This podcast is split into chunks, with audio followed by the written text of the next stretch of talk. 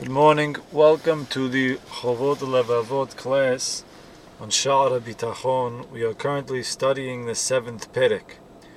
We have previously spoke about things which are called Mafsidei Bitachon, things which push a person in the direction of a lack of Bitachon, or things which cause a person to lose his Bitachon.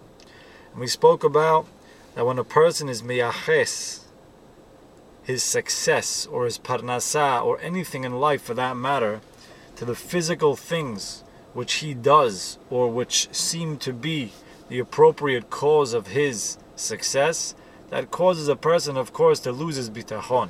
A person has to take himself back to the original source, the original cause of all his success, which is Hashem. And explains the Chovot Levavot, he continues, Kilalo shel davar, bitachon. The rule of bitachon is as much as a person is makir Hashem more, and as much as a person is ma'amin, he believes more that Hashem is watching him and Hashem is mashgiach on him, he's boteach on him more. And says the Chovot Levavot, I'll prove it to you. Says when a child is very young, so he has his bitachon on his mother on the fact that he nurses from her, and he's boteach on the ability of his mother to be able to nurse him. As the child gets a little older, he becomes boteach in his mother herself, which means he becomes boteach because he sees his mother always taking care of him, always worrying for him, always watching over him, and therefore he has bitachon in her that she'll take care of him. He becomes a little bit older, he realizes that his father is a little more powerful maybe than his mother in worldly matters maybe. And therefore he turns his bitachon maybe towards his father. When he gets older and bigger and stronger maybe, he starts to be boteach more in himself, in his ability to do things, his mind, his strength, and whatever it may be.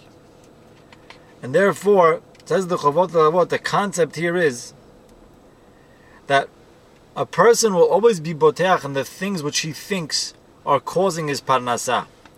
And these are all, of course, lacks of bitachon. Therefore, a person has to push himself to be boteach in Hashem.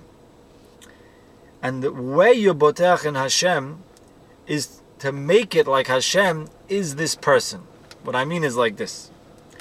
When a kid's walking down the street, if he holds his mother's hand, and he's boteach and his mother at that point in life, right? He's at that age where he believes his mother can do anything. So when he's walking on the street holding his mother's hands, he believes nothing can hurt him. When he sees a dog and the dog starts to bark at him, where does he go? He hides behind his mother. Now he doesn't realize, but if that dog would attack them, it would attack the mother and him. But this child believes that his mother can protect him. And therefore, when he's holding her hand, when he's hiding behind her, he feels secure. A person has to imagine himself throughout life, whether it be in business, whether it be in health, wherever you are. You have to walk holding the hand of Hashem. That Hashem is that most powerful person in your life who can protect you from anything, no matter what. That's how a person can have proper bitachon. And says the Chovot Levavot, there was once a chassid that he had a neighbor, and the neighbor was a sofer, a beautiful sofer. He wrote beautiful things, and that's how he had his parnasa. And one day the chassid asked the neighbor, "How you doing?" So the neighbor said, "Good. As long as my hands are good, I'm good." Which means that this man felt that, of course, his parnasa came from his ability to write.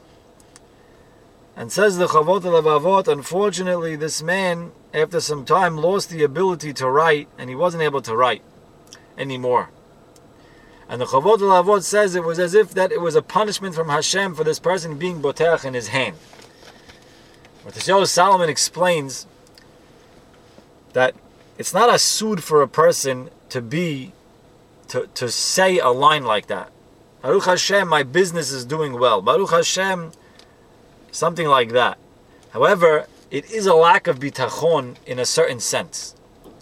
Like we once spoke about, imagine if you go talk to a guy and a guy tells you, you know, uh, Baruch Hashem, Hashem helped me build a house. So in a way, that's the concept that we spoke about of shituf, of partnering up someone with God. You make it almost like you're a partner. Hashem, Hashem helps me be successful in business. So really, of course, it goes by what you really think in your mind. Of course, the words are, are, are pointless, meaning it, it goes by what your thoughts really are. How do you really meyaches to Hashem? But sometimes we don't realize that the way we're meyaches to Hashem, and this is evident through the way we speak, is that we're meyaches to Hashem, that He's a partner. He helps us do what we need to do. He helps us be successful what we do. He helps us in our meeting at Walmart. he doesn't help you in your meeting at Walmart. Hashem is your parnasa. The meeting in Walmart is shtuyot. It's nothing. It's zero. It means nothing.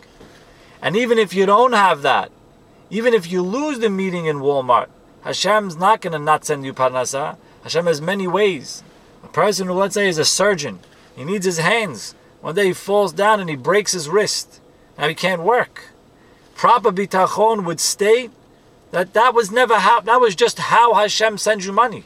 That was never the cause of your parnasa. And therefore, the same way Hashem sent you money then when you were doing surgeries, Hashem could send you money now when your hand is broken.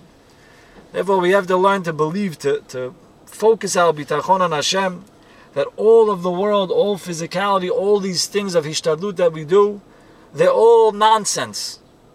They're all just the way that Hashem hides Himself. But really, even in the lack of the presence of the hishtadlut, for whatever reason, Hashem can still send us our parnasa in a different way. Have a wonderful day.